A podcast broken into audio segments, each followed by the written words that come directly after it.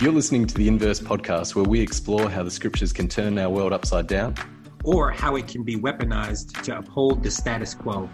I'm Drew Hart. And I'm Jarrod McKenna, and this is Inverse.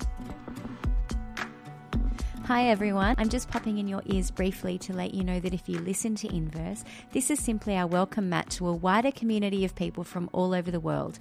We connect throughout the week with Liberating Sunday School on the weekend, that tends to focus on Indigenous texts, and Subversive Seminary during the week, which focuses on anti racism formation. We also have an advanced anti racism group who are currently studying the Africana Bible, a reading of the scriptures from the vantage point of Africa and the African diaspora.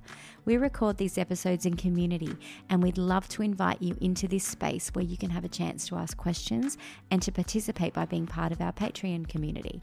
If you're one of our patrons, you can listen to extended conversations with extra questions included, such as this. What jumped out to me, I guess, as I read it as me, a Muslim myself, um, was that while God isn't explicitly mentioned, God just seems all over it to me and I think you know it seems God's all over it because you know we're reading that story in in retrospect, so we can see how everything played out perfectly, and you know.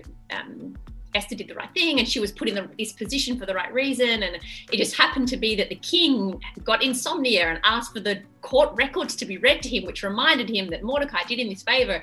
Like you see how even in these tiny little things, God was stitching, knitting everything together for, for this, this good outcome of protecting the, the, the Jewish people. Um, and I, so to me, it seems like you can see God all over it. And it makes me wonder, like, if all of our stories, at, at the end of our lives, if our entire life story was written down similarly, and in 500, 1,000, 2,000 years, people were reading that story, if they too would go, oh, it was so obvious seeing God's hand all over that. Like at the time, they thought they were in this terrible position and it was awful and none of it made sense. And yet we can see as their story progressed, God's hand was over all of it. All the information is in our show notes. Make sure you follow, rate, and review this episode in iTunes. But for now, enjoy the following episode.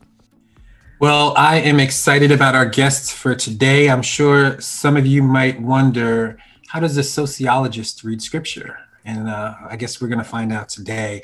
Our guest is Elizabeth Korver-Glenn. She is a sociologist who studies, writes, teaches, and speaks about many things, most of them in some way related to racism, white supremacy, or urban neighborhood inequality, propelling it all with the aim to do justice. Um, Elizabeth is currently an assistant professor of sociology at the University of New Mexico and again, her research touches on a whole range of stuff related to racialized housing market, segregation, race and religion, and police violence. And her newest book is Race Brokers Housing Markets and Segregation in 21st Century Urban America, which was published by the one and only Oxford University Press pretty impressive. Uh, wow. Uh, welcome, Elizabeth. So glad to have you um, here on the podcast, though you are no stranger to the Inverse Collective here. So, welcome uh, to the conversation. Thank you so much for having me. Uh, awesome, awesome. And uh, Elizabeth, um, do you have a, a, particular passage that you would like to read to start us out with and kind of set the tone for our conversation together? I do. Uh, I'm going to be reading from Matthew chapter 8, uh, starting in verse 5 and continuing to verse 22. And I'm going to read from the Living Bible with maybe a tweak here or there um, because pronouns and things. Um, okay, let's get started. Uh, when Jesus arrived in Capernaum, a Roman army captain came and pled with him to come to his home and heal his servant boy who was in bed paralyzed and racked with pain. Yes, Jesus said, I will come and heal him. Then the officer said, Sir, I am not worthy to have you in my home, and it isn't necessary for you to come. If you only stand here and say, Be healed, my servant will get well. I know because I'm under the authority of my superior officers and I have authority over my soldiers. And I say to one, go, and they go, and to another, come, and they come, and to my servant boy, do this or that, and he does it. And I know you have authority to tell his sickness to go, and it will go. Jesus stood there amazed. Turning to the crowd, he said, I haven't seen faith like this in all the land of Israel. And I tell you this that many Gentiles like this Roman officer shall come from all over the world and sit down in the kingdom of heaven with Abraham, Isaac, and Jacob. And many an Israelite, those for whom the kingdom was prepared, shall be cast into outer darkness, into the place of weeping and torment. Then Jesus said to the Roman officer, Go on home. What you have believed has happened. And the boy was healed that same hour. When Jesus arrived at Peter's house, Peter's mother in law was in bed with a high fever. But when Jesus touched her hand, the fever left her, and she got up and prepared a meal for them. That evening, several demon possessed people were brought to Jesus. And when he spoke a single word, all the demons fled and all the sick were healed. This fulfilled the prophecy of Isaiah. He took our sicknesses and bore our diseases. When Jesus noticed how large the crowd was growing, he instructed his disciples to get ready to cross to the other side of the lake.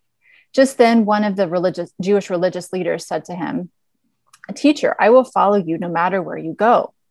But Jesus said, Foxes have dens and birds have nests, but I, the Messiah, have no home of my own, no place to lay my head. Another of his disciples said, Sir, when my father is dead, then I will follow you. But Jesus told him, Follow me now. Let those who are dead care for their own dead. Ooh. What a text. I mean, what don't we have in there? We've got Roman military, we've got demons, uh, we've got insiders cast out, outsiders brought in. Um, Elizabeth, oh, we look forward to opening that up with you, but we're interested um, with that standard inverse question. When do you first remember encountering the Bible? Well, uh, I don't have, um, well, I have exactly two memories um, of not encountering the Bible before the age of four, um, and uh, really the all of my childhood was saturated uh, with hearing the Bible. I grew up in a um, pretty stereotypical white evangelical space, and not only that, but I was the or am um, um, the oldest daughter in a family, and at that time uh, that I was growing up, my dad was a pastor. So um, I can't, I, I really can hardly remember not hearing the Bible. Um, it's wow. very much a part of my, my upbringing and, and part of um, almost all of my memories. Hmm. Are there, I'm curious if there like, are there any particular like stories that are like really gripping, like that stick out to you when you think about that? Or is, is it really just this kind of ongoing kind of just, it was just present like a family member?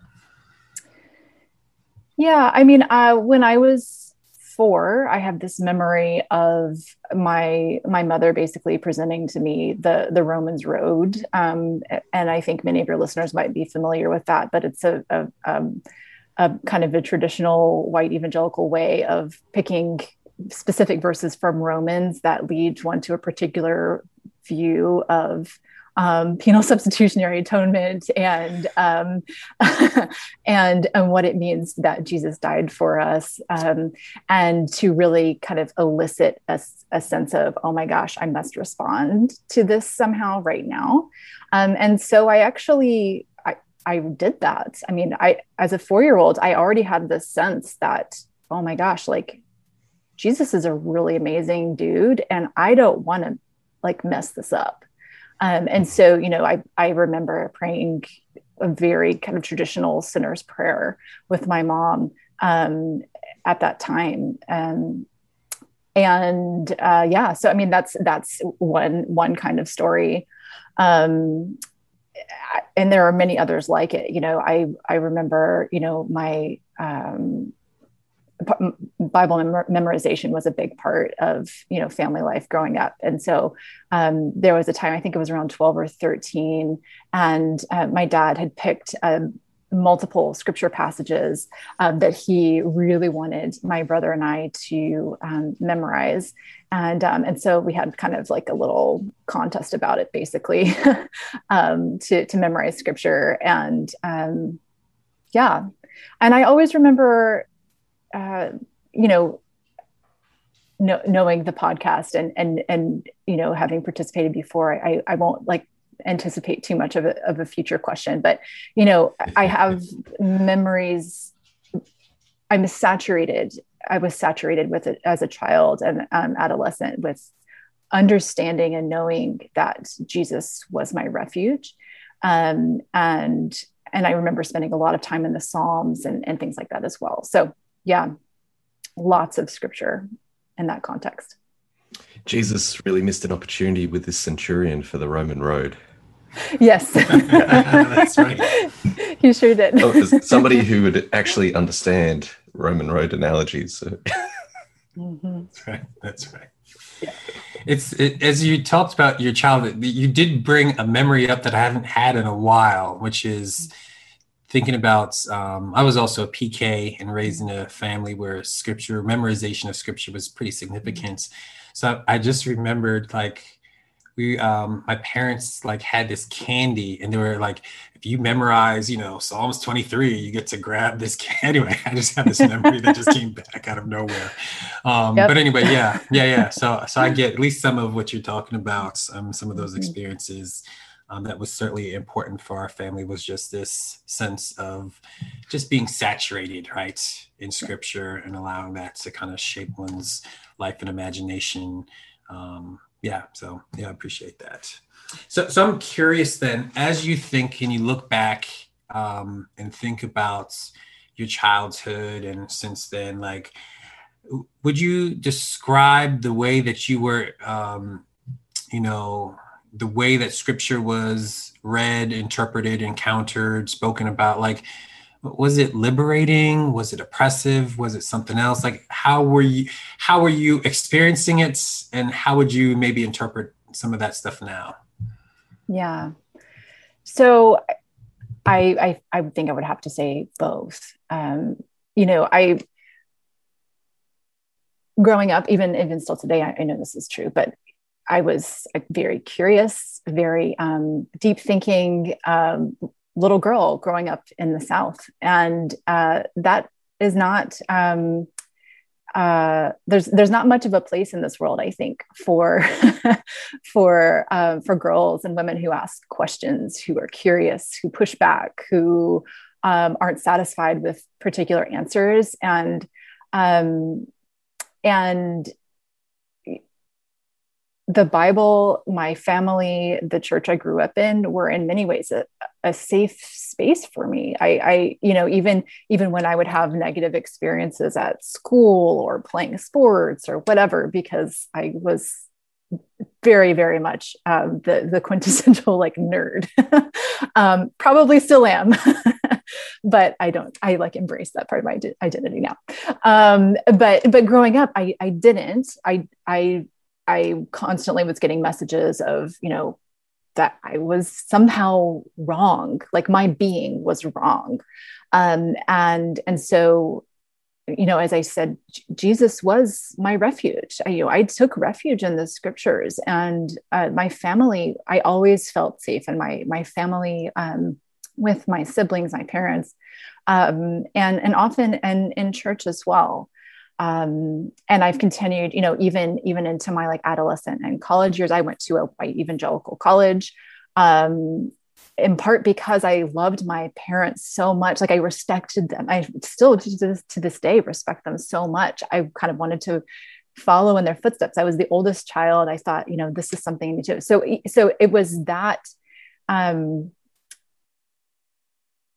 it was it carried me in many ways. Like that's that space kind of carried me and allowed me to persist in in who i was.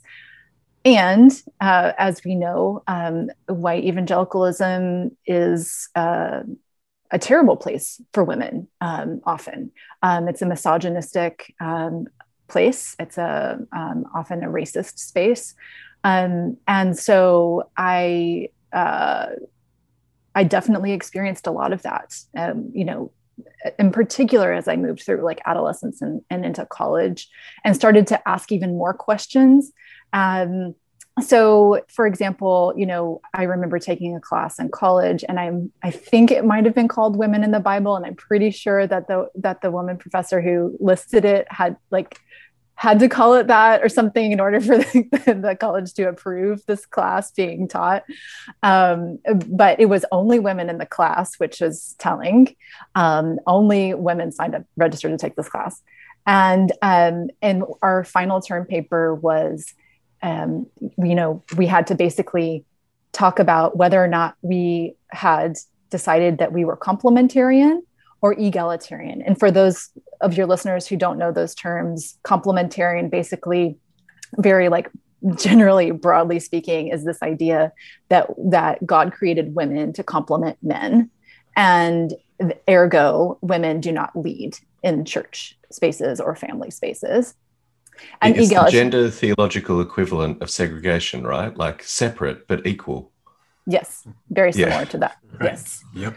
Um, and egalitarian being oh men and women whatever you know like god created both of them to um, to lean into their calls to do you know whatever god's created them to do in every space whether that's church family whatever.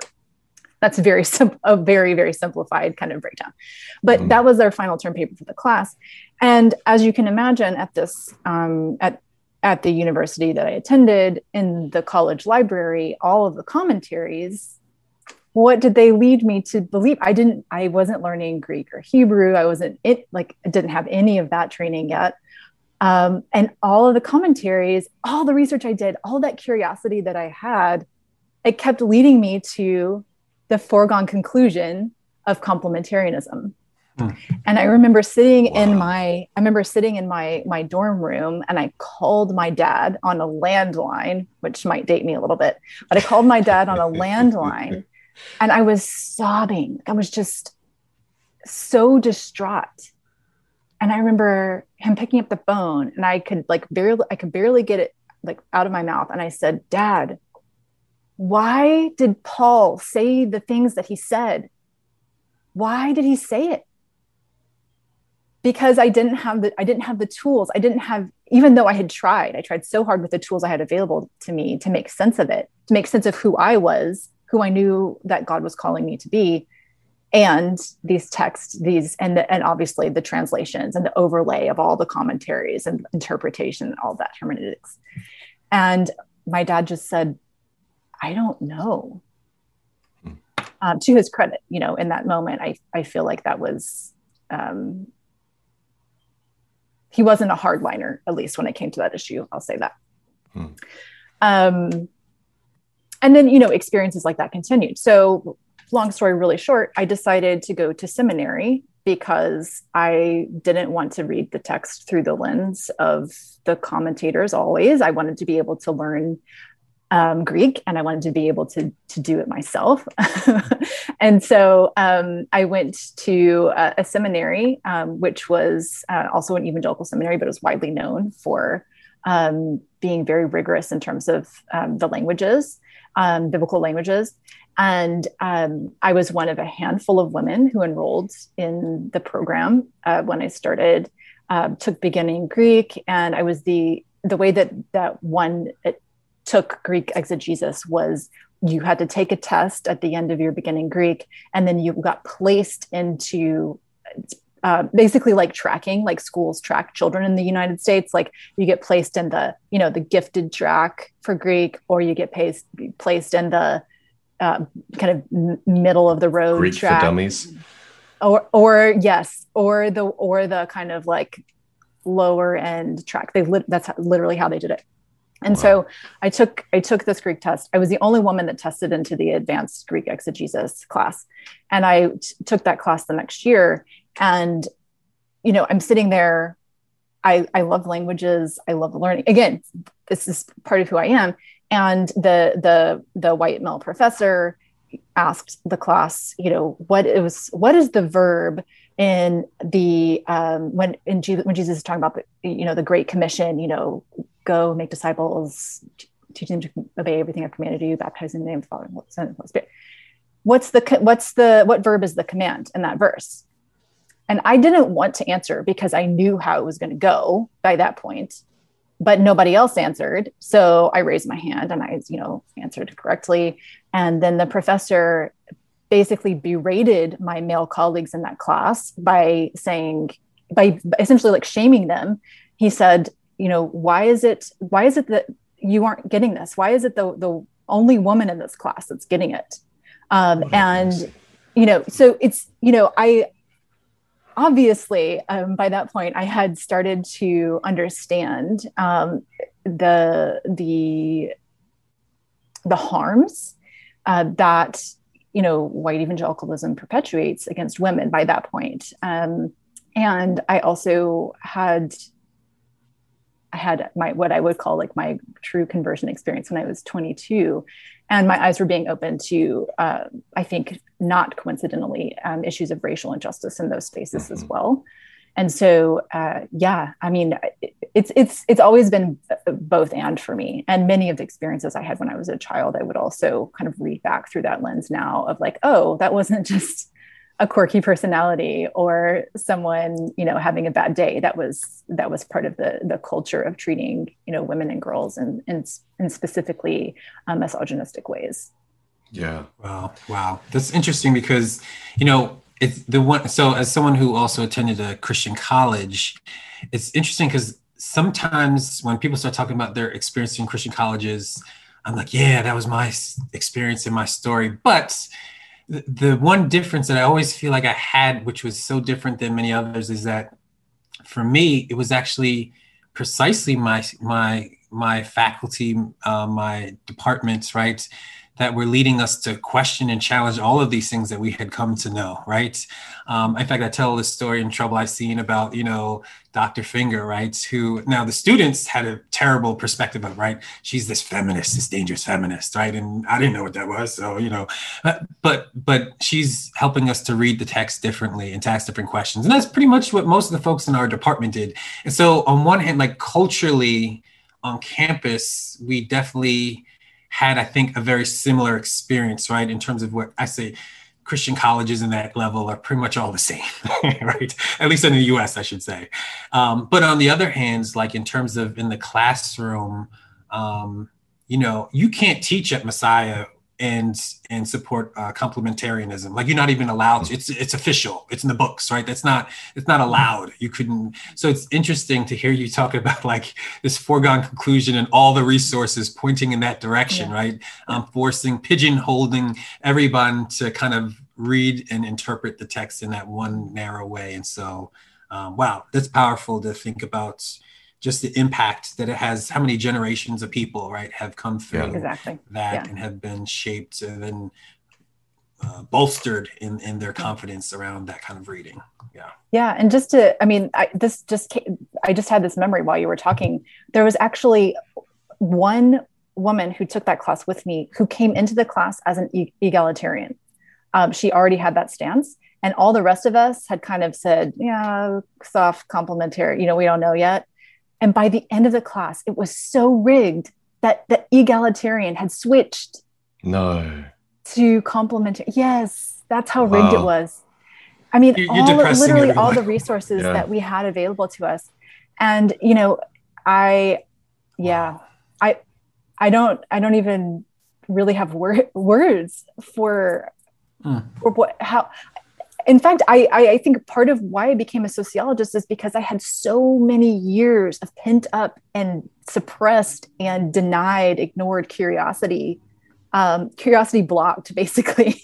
Mm-hmm. um, that you know that's that's where some of that energy has come from, um, and I really do thank God for certain professors. I didn't have entire departments, but you know I, am thinking of one specific professor I had um, in college who absolutely made all the difference in in helping kind of put a spark in me um, or or light a spark that was already there and had been tried to be snuffed out by others. Um, similarly, in seminary, my my advisor in seminary is still to this day a mentor of mine and is an incredible person. And without his help, you know, I probably would have been in a much worse spot, right? So, you know, there were these specific people um, along the way that I credit a lot of my journey to in terms of, you know, shaping uh, particular trajectories and things like that. But overwhelmingly, as you know, as as you know, the, the cultures of places can um, make a huge difference in terms of how how we see ourselves, how we see the world, how we interact. My goodness, yes. Elizabeth, as I listen to you, like, and you share and really like that experience of gaslighting and then calling when anybody puts their head up and goes what is that smell and why do i feel dizzy? and people going oh that's the gospel. You you have all the reasons to leave. Like you have all the reasons to go i'm out um, and and uh, not merely personal but um, intellectual as well. Like you're exceedingly bright and were able to find i'm fascinated um, why why stay? Why do the work to um, transfigure and transform those abusive experiences?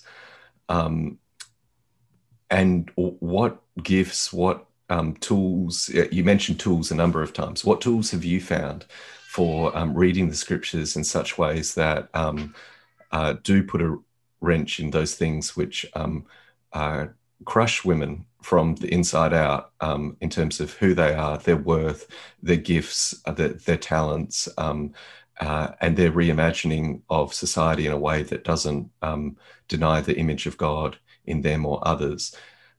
Would you share a little bit around um, those tools that that you found and the why behind it? Yeah. So uh, the why is it's just Jesus. I mean, hmm the love of Jesus has captured me. Um, captured is a bad word. It's it's it's overwhelmed me. It's um, it has never let me go, and mm. that's that's the why. Uh, when I was when I was 22, uh, I I actually for the first time knew that I was beloved by love, mm. and. Yeah uh, that has made all of the difference. Hmm. And that's not to say I haven't railed against and complained about and vented about uh, all of the spaces that are so problematic, continue to be so problematic. Um, I even tried to persist a little bit in in the sort of like white evangelical church world a little bit after all of that uh, I tried specifically to work on raising awareness of racial injustice, of actually like teaching in white evangelical spaces about the harms of white evangelicals. As you can imagine, that didn't go over very well. um, um, about misogyny, about you know, just so many ways, and and it wasn't because I was thinking, oh, I just I need to be right. It was this is how we love. This is mm-hmm. Jesus's love, and that we are supposed to be living out. And and so, uh, so so yeah. I mean, that's that's the why for me. Uh, in terms of tools, I, I actually approach a, a, lot of my faith, a lot of you know reading scripture, my my current journey with similar tools that I actually do my my day-to-day work as a sociologist and that might sound a little bit weird but I think it's actually me being maybe what a psychologist or psychiatrist would say like integrated mm-hmm. um, which basically I I do the, the, kind of the fancy phrase for it in um, uh, uh, like sociological terms is abductive analysis um, and breaking that down it basically means I come to the text, I come to my faith, I come to Jesus, and I say, here's who I am, here's what I know, or here's what I think I know. And I'm honest about that. And I and I uh, celebrate that. Like I bring myself as a gift, um, which I think is a, a really big deal um, for people who've been harmed in church spaces um, to to know oneself as a gift, to know oneself as the image of God, and to bring that to the text, to bring that to one's faith, and then uh, and then after that, you know, when I'm when I'm like analyzing data, I say, okay, what are my biases? What am I assuming is true? What do I think I know is true about this particular phenomenon, whether it's like segregation or uh, racism or whatever? and then i look at the data and i say okay what is what is something new what's something surprising what confirms what I thought I knew, what's contradictory, what challenges me. And I do likewise um, with with my faith or in church spaces or uh, in you know in reading scripture. Uh, and I've become really suspicious of of readings of of the text of readings of scripture that just simply confirm everything I thought I already knew, right? So if if I'm not a little bit challenged, if I'm not a little bit uncomfortable, then maybe I'm not really getting what's going on here. Yeah, yeah, um, right and then and then i ask okay so so now that i've kind of taken in this like new information or i've i've, I've had this you know this encounter with with jesus or this encounter with god scripture now what? What does this mean for me? Uh, what does this mean for how i write for how i understand the world for um, how i perceive myself and others in relationship um, and and that has actually been really, really transformative for me over the last decade or so. Uh, I wouldn't have I wouldn't have talked about it necessarily in those terms 10 years ago, but I I think that is what I had started to do. And I think something like that could could be helpful for anyone who's you know experienced the kinds of harms that we often hear about um, in in faith places and and not just white evangelical spaces, but those being the ones that I came from, I can speak more competently about the harms that are perpetuated there. Wow. Yeah, that's so good. That's so good. I have a little secret that I don't talk about much, but when I was in seminary, towards the end of my MDiv program, um, and I was thinking about PhD programs for the very first time, I started looking at sociology programs. Because I didn't I didn't necessarily feel like I didn't know how to fully address all my questions um, from within theology at that moment. And I had a professor, one of my mentors, who said, Drew, you're a theologian. Don't run from your car. So he, he wouldn't let me go. Mm-hmm. Um, he wouldn't let me go and then it was from that point then i was like i need to dig even deeper right and ask my questions from within but but i was i was on the verge um, um, but i appreciate the kind of questions that you bring to the text and how that out of your own lived experience you ask these questions that it's so easy to just reaffirm what we already believe yeah. Um, and i'm always i'm i tell folks that you know like and that's what, like I, you know, sometimes I get associated with, you know, what often is called Christian progressivism, right? But I often tell folks, like, for me, like, I'm there's I have a lot of, um, I guess we'll, we'll just call it epistemological humility, which is to mm-hmm. say, I question myself quite a bit. Um, mm-hmm. That I I'm not so confident that everything that I believe or whatever is legit. You know what I mean? Like I have a feeling like come 20, 30, 40 years from now, some of the stuff that I've been thinking that I was so sure about, like Drew was off. What was he thinking? You know what I mean? And like to have that kind of sense um, that where I'm not too quick to just, you know, just stand firm on everything. Not there are some things I'm very adamant about, especially it relates to harming others, but my capacity to know, right? That it, mm. I've got to be able to question that. Um, and anyway, so I appreciate just the angle that you come to the text with and with your faith, um, that we don't just re-bolster everything that we come to know, um, but we're willing to continue to grow and to and to allow to shape what we see and how we live and how we interact with others. And so, yeah, it's really important.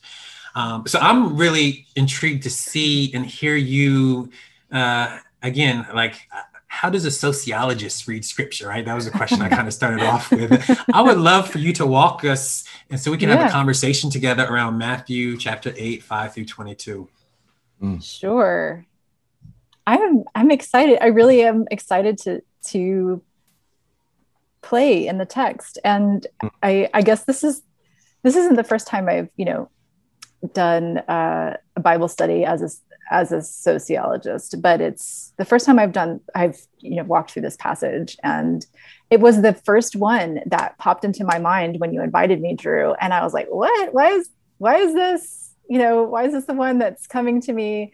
Um, but I uh, am, I think, a little bit Pentecostal, and and thought that was probably the Spirit telling me that. So I decided to pay attention, and um, uh, so I sat with it for a while. And this this is what we're going to do. So um, I I think a lot about home. I think a lot about housing. Um, I think a lot about shelter. Um, and so I, I, don't think that it's uh, I don't think it's it's you know a, a, coincidence or a mistake that this passage came out. in fact, I was even surprised. The more I read it, the more connections I was making about house and home. So that's what we're gonna what's that's what I'm gonna focus on. Um, I, I have some ideas about what what Jesus thinks about home as it is and as it should be, hmm. uh, and what Jesus thinks about the ways people often do home that he calls out. Um, and I think there's some interesting ways that this text um, can can um, help us with that. So, uh, and I probably, can I ask? Yeah.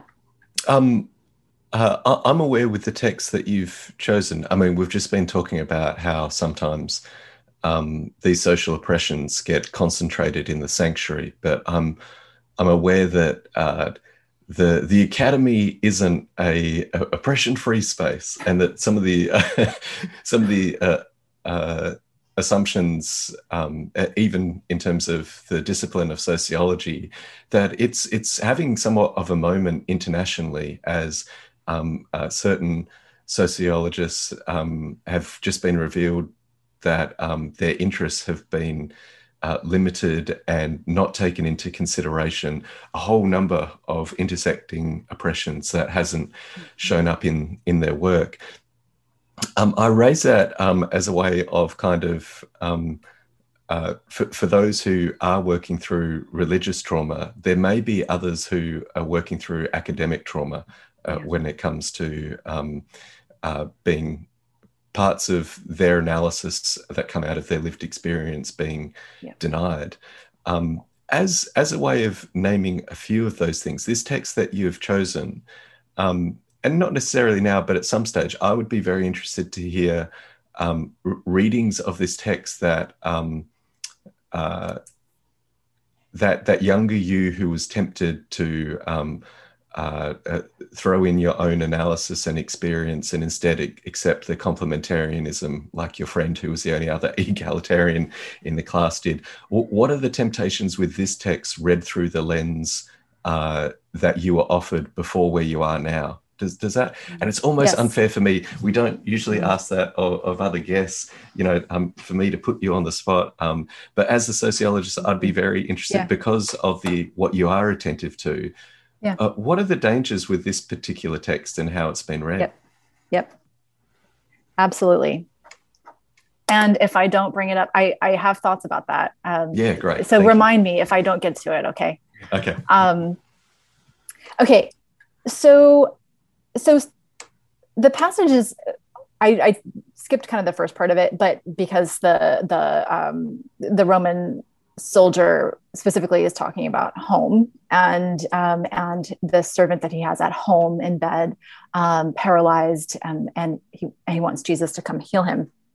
But um, just before this, um, there's uh, another healing story um, that happens immediately after Jesus finishes the Sermon on the Mount, right? Mm. And um, and so, to me, the, a lot of this passage is Jesus saying, like, okay, we have the wise person who who listens to my instructions and builds their house on the rock and here now i'm going to actually like show you what that looks like i'm going to actually like do the things that i that i told you about in the sermon on the yeah. mount so um so i think there's a few things going on here so when when jesus you know is talking to this roman soldier jesus is like oh my gosh yeah i'm going to come to your house and i'm going to heal him and the first thing that sticks out to me about this is that the soldier is like, no, no, you can't come in my house because you are superior to me.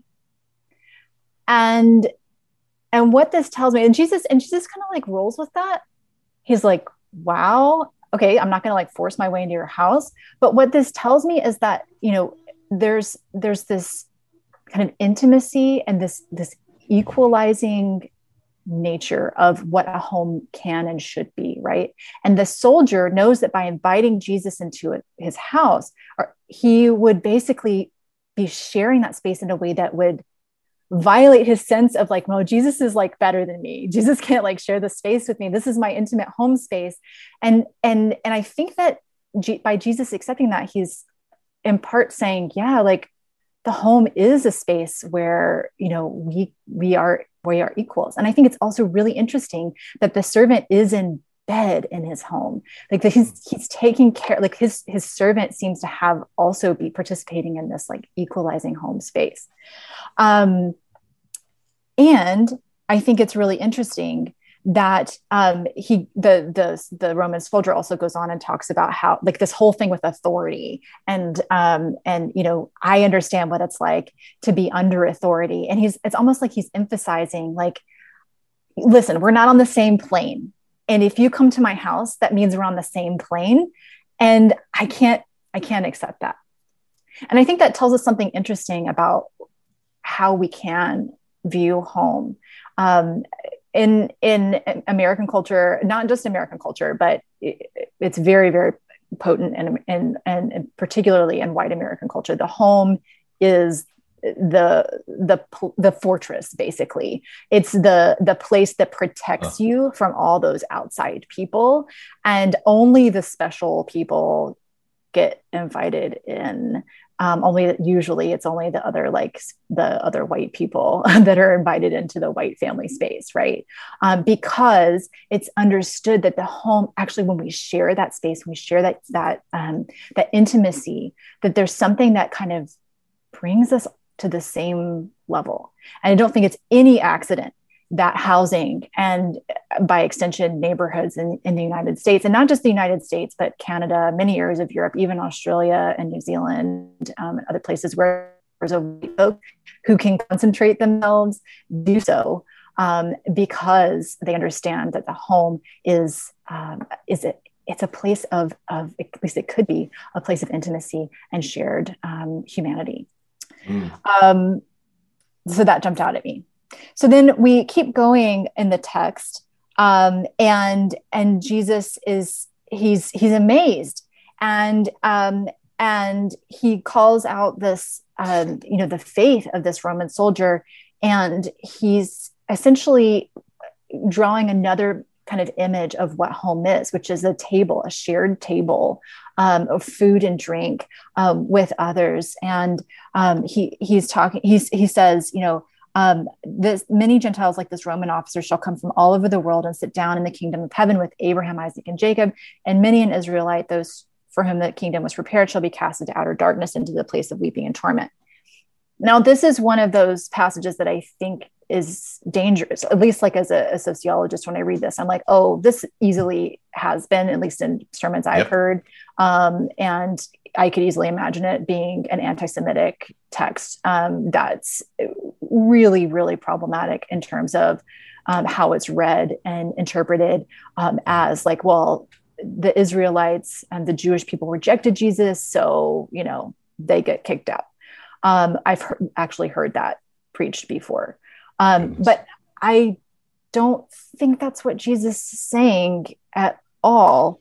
Um, and in fact, as I was reading through this and kind of uh, praying through it before we started, I I was actually thinking about the the parable of the the prodigal son and kind of reading this and thinking about it in, in parallel to the, the parable of the prodigal son.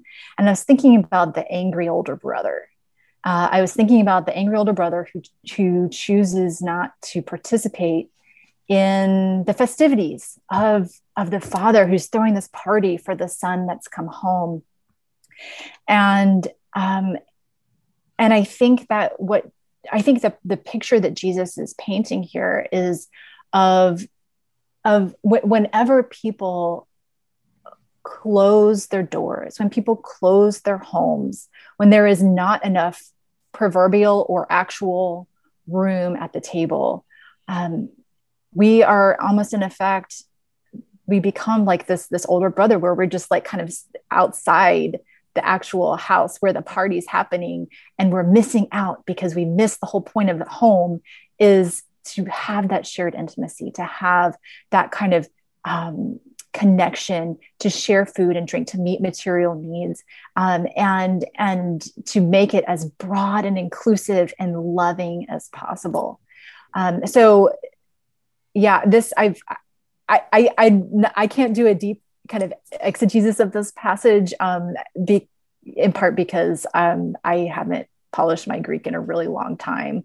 Um, I know there's a lot of competing interpretations of of this passage, but I I do think that it is one of those dangerous passages that can be read in in really anti-Semitic ways. But I don't think that that's what Jesus is saying. I think actually this whole the, the whole broader context is of him actually saying like this is what this is how we live out um, love. This is how we live out what I was just preaching about in the Sermon on the Mount. And if you don't do that, you're missing out on the party. You're just out there like having a pity party for yourself and you're missing out on what home could be. Um, hmm. And home is expansive. It's it's for everyone. Um, and and, he, and Jesus even said that he says shall come from all over the world. You know, this is this is an expansive home. It's it's a home that isn't a a fortress. It's not a home that's um, walled off and cordoned off and carefully protected and property values. um, but it's it's a home that's for all people, and and we also see then Jesus says to the Roman officer, "Go on home. What you have believed has happened."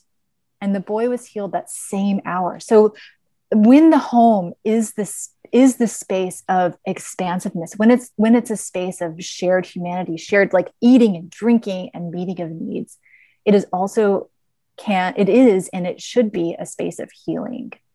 Um, uh, i think that um, is also evident as we go on through the passage um, when um, jesus like right after that goes to peter's house. Again I kept noticing. I didn't even like yeah. really realize it until I actually picked the passage and started reading it and reading it. like there's so much that's happening in homes. It's so important. Jesus arrives at Peter's house. Peter's mother-in-law is in bed. Another person's in bed, um, resting, um, convalescing in bed with a high fever. But when Jesus touched her hand, the fever left her, and she got up and pre- prepared a meal for them. Again, this theme of healing, this theme of a shared meal, this theme of we're welcoming people. And in fact, the very next verse, that evening, several demon possessed people were brought to Jesus. And when he spoke a single word, all the demons fled and all the sick were healed. Again, you know, this is Peter's house and his mother-in-law has, you know, been making food and sharing it. And people who had various illnesses um, are being brought and Jesus is healing them in that space. Um, and this is an example, I think, of what Jesus is saying, what home could be. Mm. Um, and then we go on to um, to Jesus leaving Peter's house. He notices the crowd is getting bigger. Um, he instructs his disciples to get ready to cross to the other side of the lake. Then one of the Jewish religious teachers said to him, Teacher, I will follow you no matter where you go. But Jesus said, Foxes have dens and birds have nests, but I, the Messiah, have no home of my own, no place to lay my head. So Jesus is obviously not against houses or homes. Um, I mean, really, like in Matthew 7, like just before this passage, he's he's basically uses the house as a metaphor for you know you know if you're the wise person and you're listening to my words, you're doing my instructions, you're like the person who builds their house on the rock, on a firm foundation, right? So Jesus uses the house as a metaphor. He's also illustrating throughout this passage how houses can be spaces of healing, restoration, um, kind of shared humanity and equality. But Jesus doesn't have a house. Mm. And I think that's really important.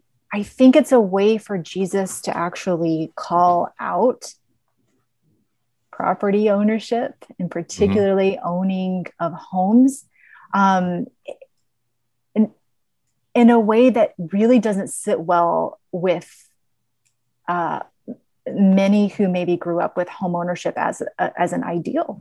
Mm-hmm. Um, it, it, doesn't sit well because also, at least in the United States, and I know this is um, true in other places as well, the house is the main way of generating wealth and security yeah. for most folks um, who are able to access home ownership. And so I think, I mean, I, I remember reading this as a, as a, a child and thinking like, why do we own a house? Like I, hmm. like I was, I was just taking it literally like what Jesus doesn't have a house. Why do we have, like, why do we own a house? I remember thinking that to myself. And hmm. I, I, it's not an accident. I don't think it was just because, you know, Jesus had friends who had houses and he just kind of like couch surfed. I think he is actually intentionally not participating in a system of property ownership that was was really problematic at the time uh, in in large part because it wasn't just the home that was owned it was people who were owned. Um, mm-hmm. um, for example servants women who were members of households were were essentially property. Um, and jesus didn't participate. He did not participate in a system uh, of, of ownership of property that actually um, in many Western uh, countries continues to be modeled after those same kinds of structures, the same kinds of like the ways that property is inherited, for example, um, is very similar now um, to what it used to be, you know, 2,000 years ago in uh, Greco-Roman culture. Um, and Jesus said, "Nope, not doing it. I'll just borrow space." And I think that's really, um, really important.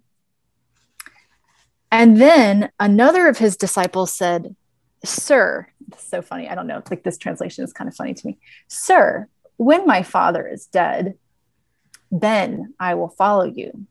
And I actually like a different translation of this better. Um, let me see if I can find it really quickly. What do you have in front of you, Drew? I've got uh, the Common English Bible and the New English Translation.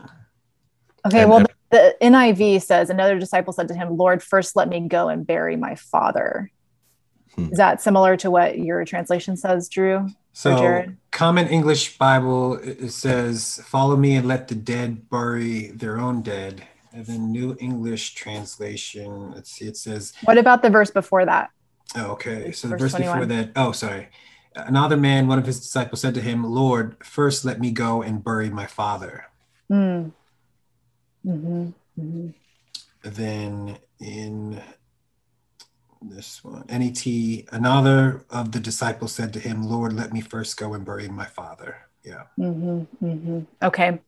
Yeah. yeah D- David Bentley Hart's translation, Lord, allow me first to go away and bury my father.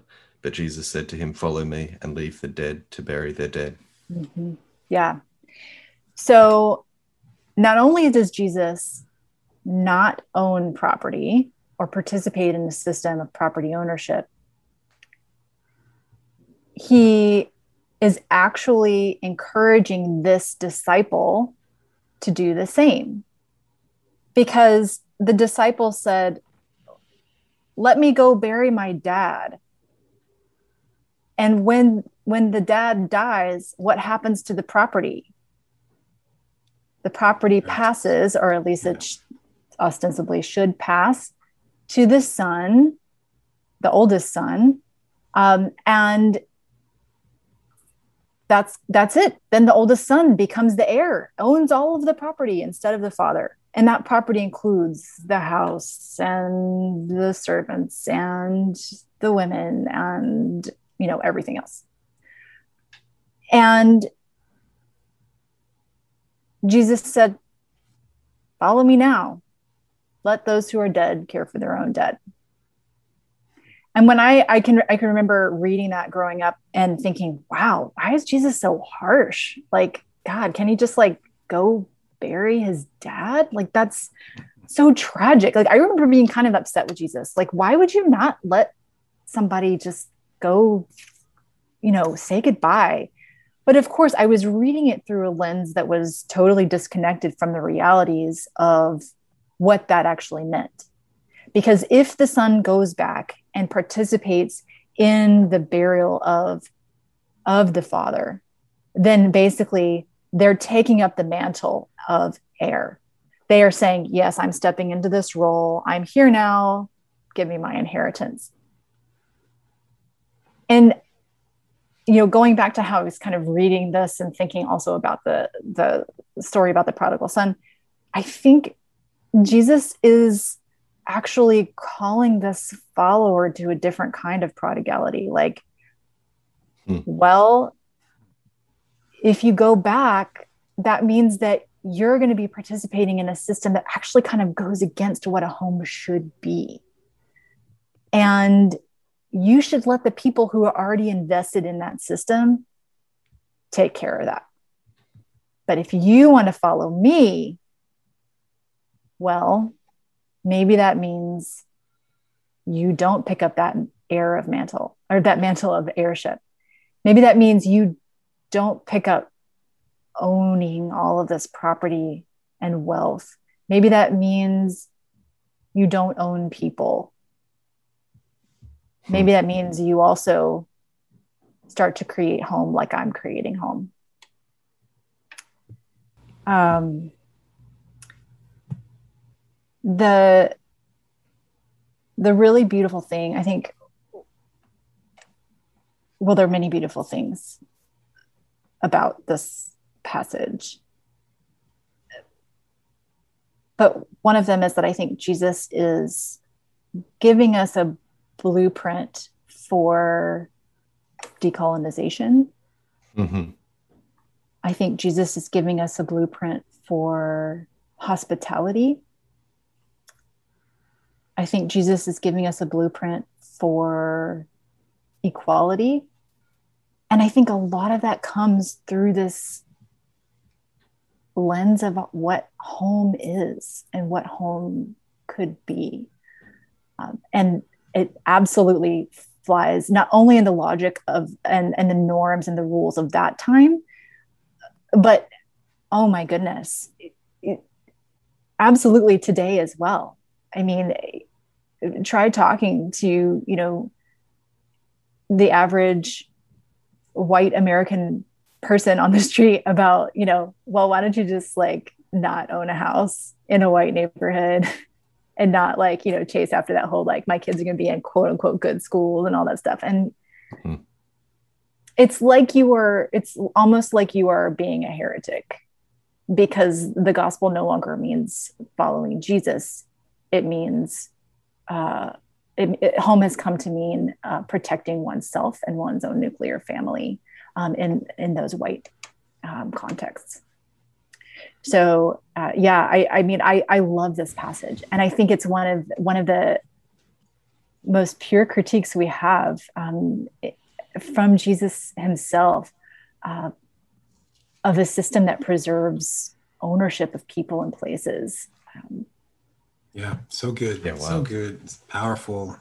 Um, yeah, you my mind is going in multiple places all at once. Um, I was thinking as you were talking about um, just in the West, the way, um, you know, they talk about like the castle doctrine, right? In which, you know, a man and his property or like the, the property is an extension of like the master of the house so to speak right That's, that was coming to mind and even connections that i know kelly brown douglas in her work makes those connections with the stand your grounds and the epidemic around violence. And so you can already think about home and housing and property and rights and how those things get bound up in terms of racial violence, anti-black violence, certainly here in the U.S.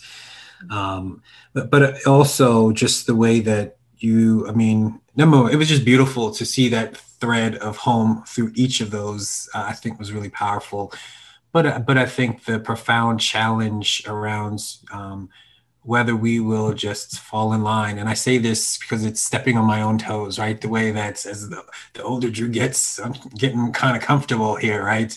Um, and so, you know, I, I, used to joke and say, like, oh yeah, you know, sometime I'm gonna maybe like visit the Bruderhof and learn things and then start an urban version. Of, you don't hear that from older Drew anymore, right? um, um, you know, been so there, just, done that. been there, done that.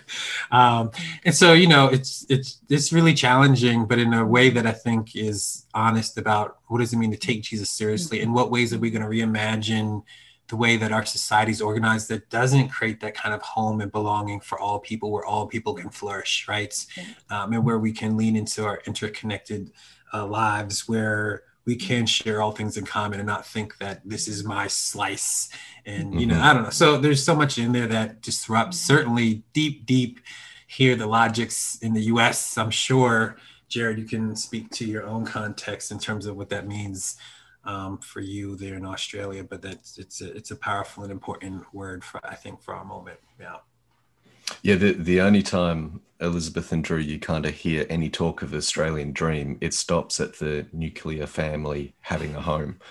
Um, yeah. and uh, like e- even campaigns against um, the negative gearing, which happens where people have investment properties and uh, this kind of stuff. Um, even the campaigns that seek to challenge that are around this dream of home ownership. And it's it's one thing to um, uh, uh, challenge that dream once you've got home ownership, and it's a completely different thing with the reality of homelessness. Um, mm. And there's a there's a really simple answer to questions of homelessness. It's providing people homes, and people will be quick to say, well, you know. Um, uh, some people, uh, realities of mental illness, um, they might not want to um, live in a house. Sure, give them that option once they've had the home uh, because like th- these are basic human rights that we talk about and they're human rights which um, are largely denied in our societies where homelessness is just seen as a reality.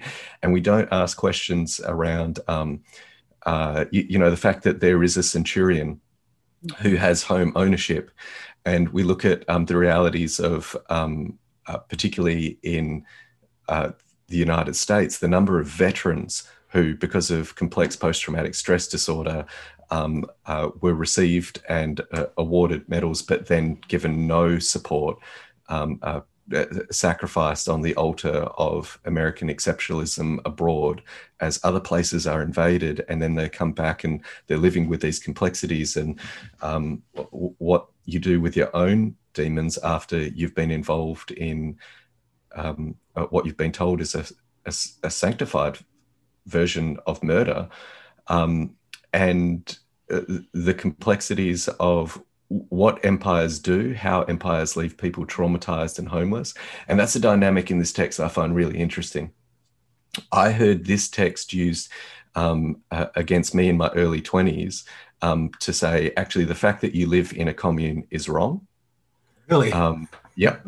Um, uh, which is fascinating. And the fact that um, uh, you're all committed to nonviolence is also wrong uh, because Jesus um, uh, heals a centurion. So why would Jesus go back on what he was saying, um, uh, finish the Sermon on the Mount, and then uh, use the first example being like an enemy? And I'm like, exactly and they're like exactly and i'm like no no ex- exactly like this is enemy love in action like yeah. um, w- with a centurion um, so the way that this text can be used to um, uh, uh, validate the military um, as something that Jesus is just kind of cool with, mm. um, uh, then d- distort the text so it becomes anti-Semitic instead of um, anti-religious uh, authority which uh, claims to hold the keys um, of who's in and out, and Jesus turning that on its head. Oh, that's way too close for white American evangelicalism or uh, uh Australian or uh, other parts of the, world. So instead, we'll just make it about you know the Hebrews next door. Um, uh, these kind of realities with this text, I think, get to the heart of um, uh, some of the myths which are deeply bound up with how we understand family, how we understand power. Elizabeth, what you were saying around um, the home as a place of um, uh, holding back hostilities versus hospitality, um, to, to, paraphrase what you were saying, uh, that's incredibly profound. Um, the talk of exorcisms um, and healing. And by the way, did anybody else pick up Isaiah 53? just be, being used in the midst there. Um, right, uh, that doesn't fit the Roman road model. Um, Jesus' healing, that, that's not the fulfillment of um, a, a, pain bearing which somehow heals. No, no, that's not how that text works. It, it's claim, uh, it, it's it's it's a clean read of penal substitutionary atonement. There, there's so much stuff in this passage which I think needs to be turned on its head for so many people. Yeah, yeah. So I'm I'm curious, Elizabeth. I'd be interested to hear. I mean, so I know that in your work as a sociologist, so you're thinking here, but you've been doing a lot of thinking around race and place, yeah, um, and housing and racial segregation. Can you kind of tease us between these two things, which you've just been reflecting, and what, what like what's going on in terms i mean because isn't i mean isn't that's the old thing right i mean these issues are you know i mean there's certainly problems in the past and you know obviously you know racial segregation and jim crow were bad things but you know king came and he helped stuff out and and now it's a fair market and so you know i mean what's the big deal? I don't get what, what, help us out with the connection between what you're talking about here in this text, what you're reading, and what's yeah. going on in our world today. Yeah. Thank you for that question, Drew. Um, I the ways that I connect this particular scripture to you know what I study, what I observe in the world are related to very much to this idea of what property ownership means and why it means what it means. And uh, and one of the one of the really important things is to note is that first of all in pretty much every like white settler society um, america usa uh, canada um, uh, even australia um, i've done a little bit of research. I don't obviously don't know that context as well. Um, um, and even in contexts that that uh, like for example like in in um, some parts of Europe like Sweden um, which is another uh, place I study the property ownership is really essentially built off of stolen land right? right? And so so you know the the idea that we can own property um, is fundamentally entwined with dispossession um, of indigenous peoples. Um, and i think jesus is calling attention to that right um, a little bit in, in what he's and what he's saying in this passage which um, is you know obviously like there were differences in sort of like jewish and roman um, ideas of, of ownership and property. And of course, we, we can go like we can talk about like jubilee and what what um, what that means in in the context of like the Jewish tradition um, versus the Roman tradition, which um, uh, in many ways, you know, like white Western um, kind of is modeled after. Um, mm-hmm. but this idea of like Roman possession, Rome, Rome, the Roman Empire was an empire. It was a it was an empire um, that was built off of dispossessing people um, and grabbing and taking that land and then saying, okay, now it's it's mine, it's mine. And guess what? Now I'm going to go attach value to it. Mm. Um, and and that's quite literally what happened um, in in the U.S. It happened in Canada um, and in Australia as well. Um, yeah. uh, it's it absolutely is is fundamental um, to any idea of property ownership is this is dispossession. Um, and then related to that, that is that any any mark any housing market that is commodified which is to say any housing market in which housing has to be purchased um, and in which housing is not a human right. Um, mm-hmm. You know, like as Jarrod was mentioning earlier, um, the every single commodified housing market that I'm aware of um, is racialized. That means that that housing market was specifically organized around white supremacy and racism, um, specifically to entwine monetary value with property, with racial hierarchy. Um, that is literally how housing market, like contemporary modern housing markets in white settler societies were um, created. Um, it, it's it's their it's their origins, it's their DNA. Um, and so, you know, obviously, like in Jesus's time, um, the the system of racialization that we're that we're witness to today wasn't in existence. Um, so, so I, I mean, I won't, I won't stretch his his words to like say that he was talking about racialization, but I I do think that what he's talking about, um, this rejection of a system of ownership um, that fundamentally views people as property, that that injects inequality into um, social life. Mm. Jesus rejects that.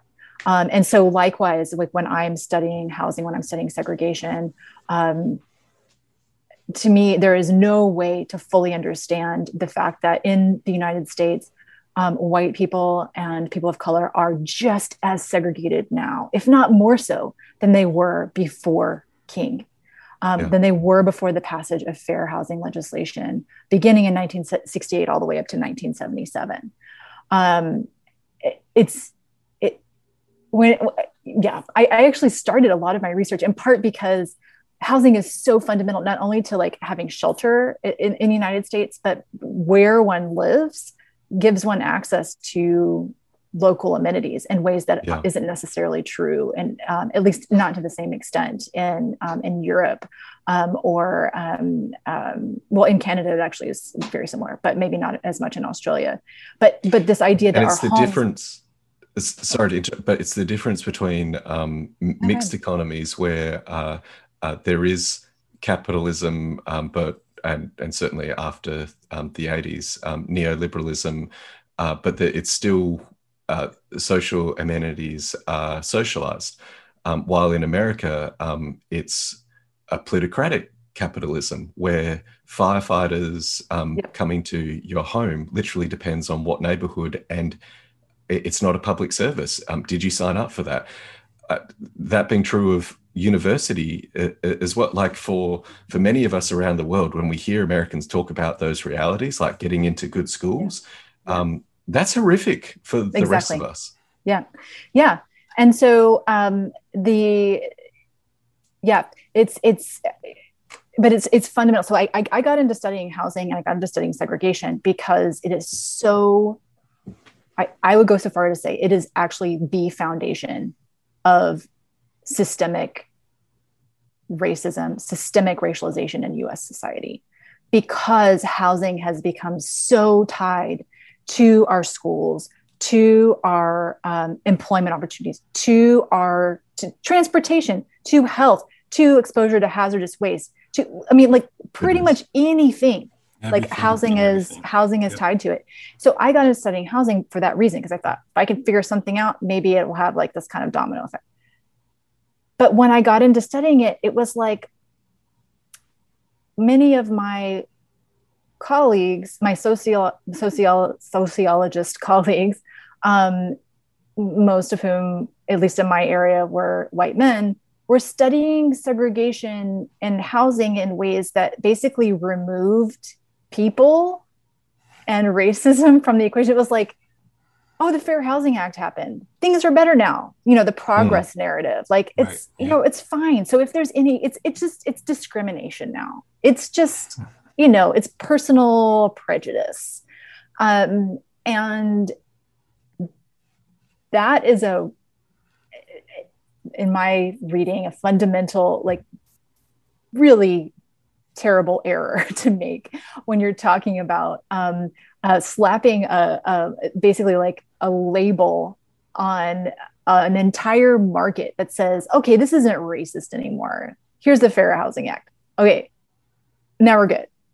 But that act did nothing, and the, the subsequent acts did very little to change how housing actually happens in our society. Um, and by our society, I mean like US society.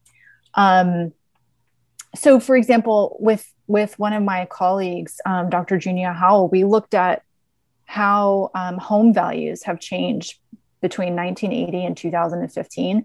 And I know that in Canada, the system of home residential home valuation is very, it, it was modeled after the US system. So hmm. it's, there's similar dynamics happening there. Wow. And I didn't get to do too much reading, but I, I did read a little bit about Australia's um, appraisal um, evaluation system as well. And it has very similar language. So I wouldn't yep. be surprised if it were if similar as well. Yeah.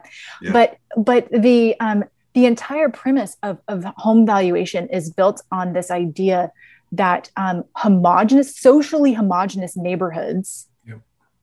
are desirable, especially the most desirable ones are the white homogenous neighborhoods. This is still to this day. I'm, I'm not like this is I'm not making this still to this day. They are the most desirable. Appraisers do not quantify what desirability means. Desirability is like one of those code words that they use to signal like, oh, this is a white space. So obviously, like, yep. right. Um, and and continue to use the exact same methods to appraise homes that they used from the inception um, of the appraisal industry, which was explicitly racist. So I'm, I'm guessing a lot of your guests have heard the phrase, the word redlining. Um, the, the same kinds of methods are being used today. So um, Dr. Howell and I looked at um, appraisal values between 1980, just after the passage of the Community Reinvestment Act in 1977, which was supposed to kind of help with some of this stuff. We looked from 1980 to 2015, and racial inequality in home values between white neighborhoods in the US, it was 107 largest metro areas, um, white neighborhoods in the US, and Black and Latinx neighborhoods um, doubled between 1980 and 2015, holding constant you know, comparing similar socioeconomic status, home size, amenities, all the stuff, blah, blah, blah, that people who um, don't like to acknowledge racism um, say are the real reasons that we see inequity. But of course, that's that's not the case.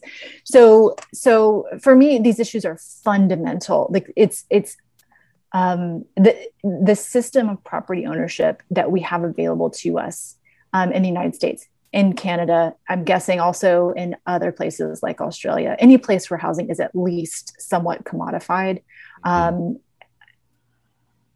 they're also racialized and they're based on dispossession of Indigenous peoples from land.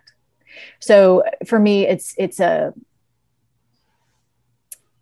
it's absolutely central to connect what Jesus is doing in this passage to how we live our lives and like quite literally like where do we live? Yeah. what yeah. what is our housing? What what is it um what kinds of things are we like what are we participating in? Yeah. Um yeah that's yeah. good. That's good. Yeah.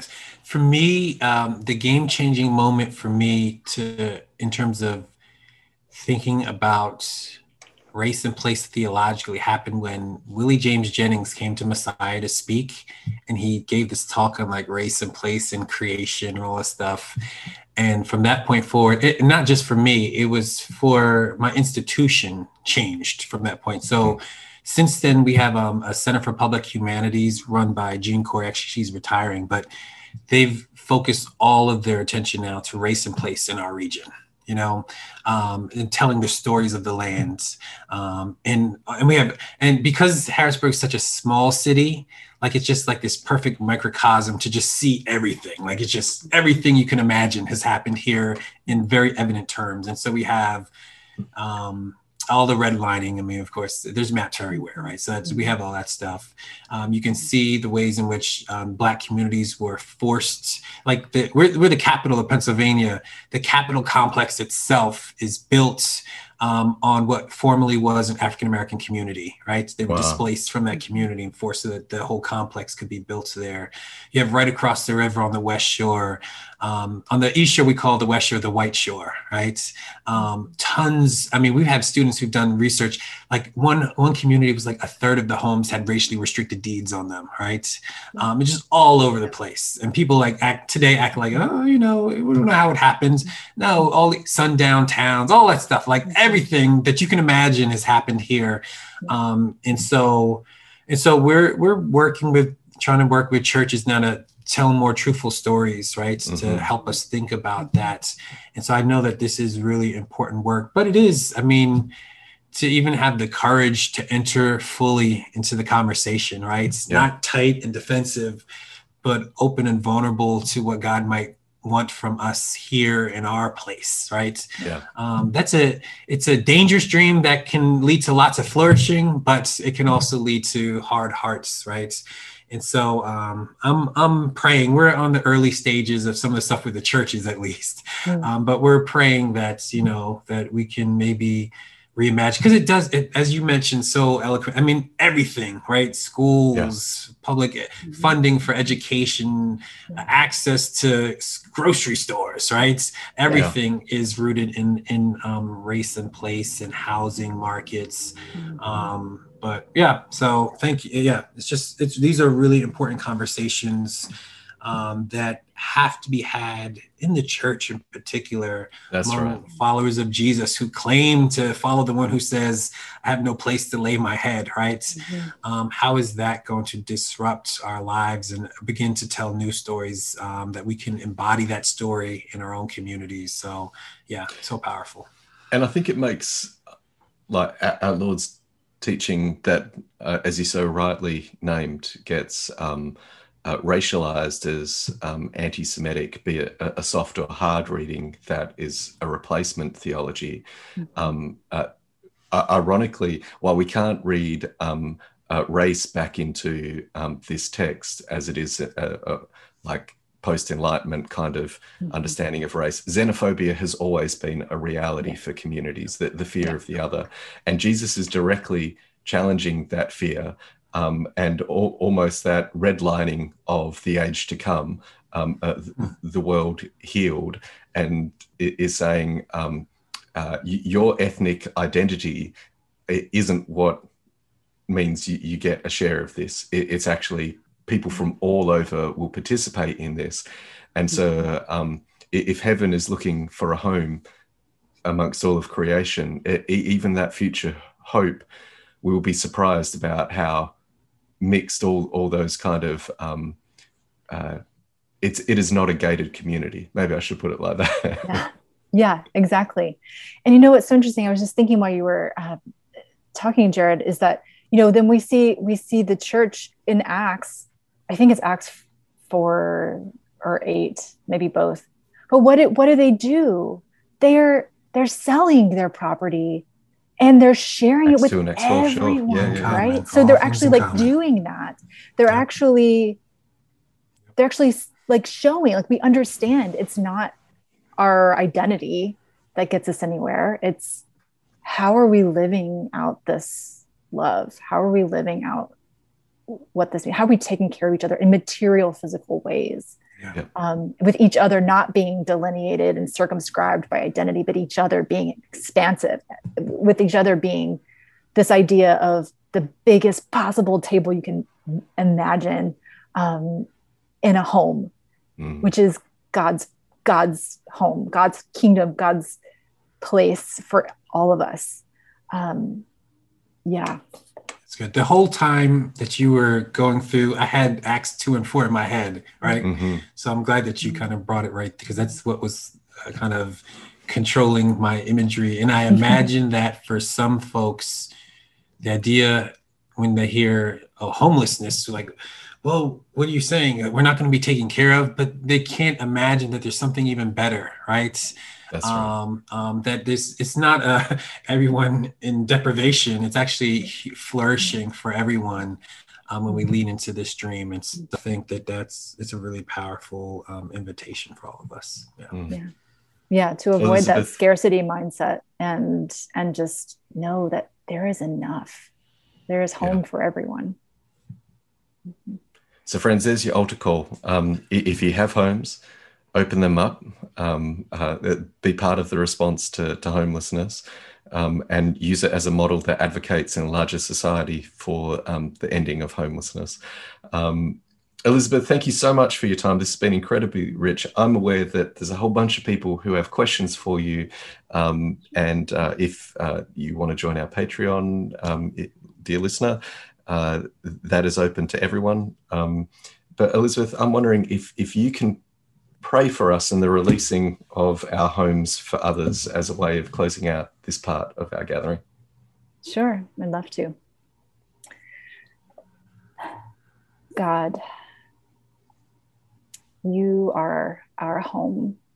And you have shown us what it means to be home and to share home with others. We ask that you would enlarge our capacity, enlarge our vision and imagination for what it means to expansively love, to share humanity, to be intimate with people and heal in the spaces that we often call home. We ask that you would help us reflect critically on what it means to participate in systems of property ownership and how we can navigate what it means to be a follower of you and um, someone who lives in in a society with constructs that are very difficult to avoid. Thank you for everyone who's gathered here. Thank you for all of the, the inverse listeners and community. Um, and thank you for the ways that uh, you continue to um, show up and help us do justice and love mercy and walk humbly with you. Amen. Amen. Amen. The Inverse podcast is proudly supported by you, the listener. And if you want to join the revolutionaries who are helping us have conversations about how this ancient text can still turn the world upside down, why don't you head over to patreon.com slash inverse.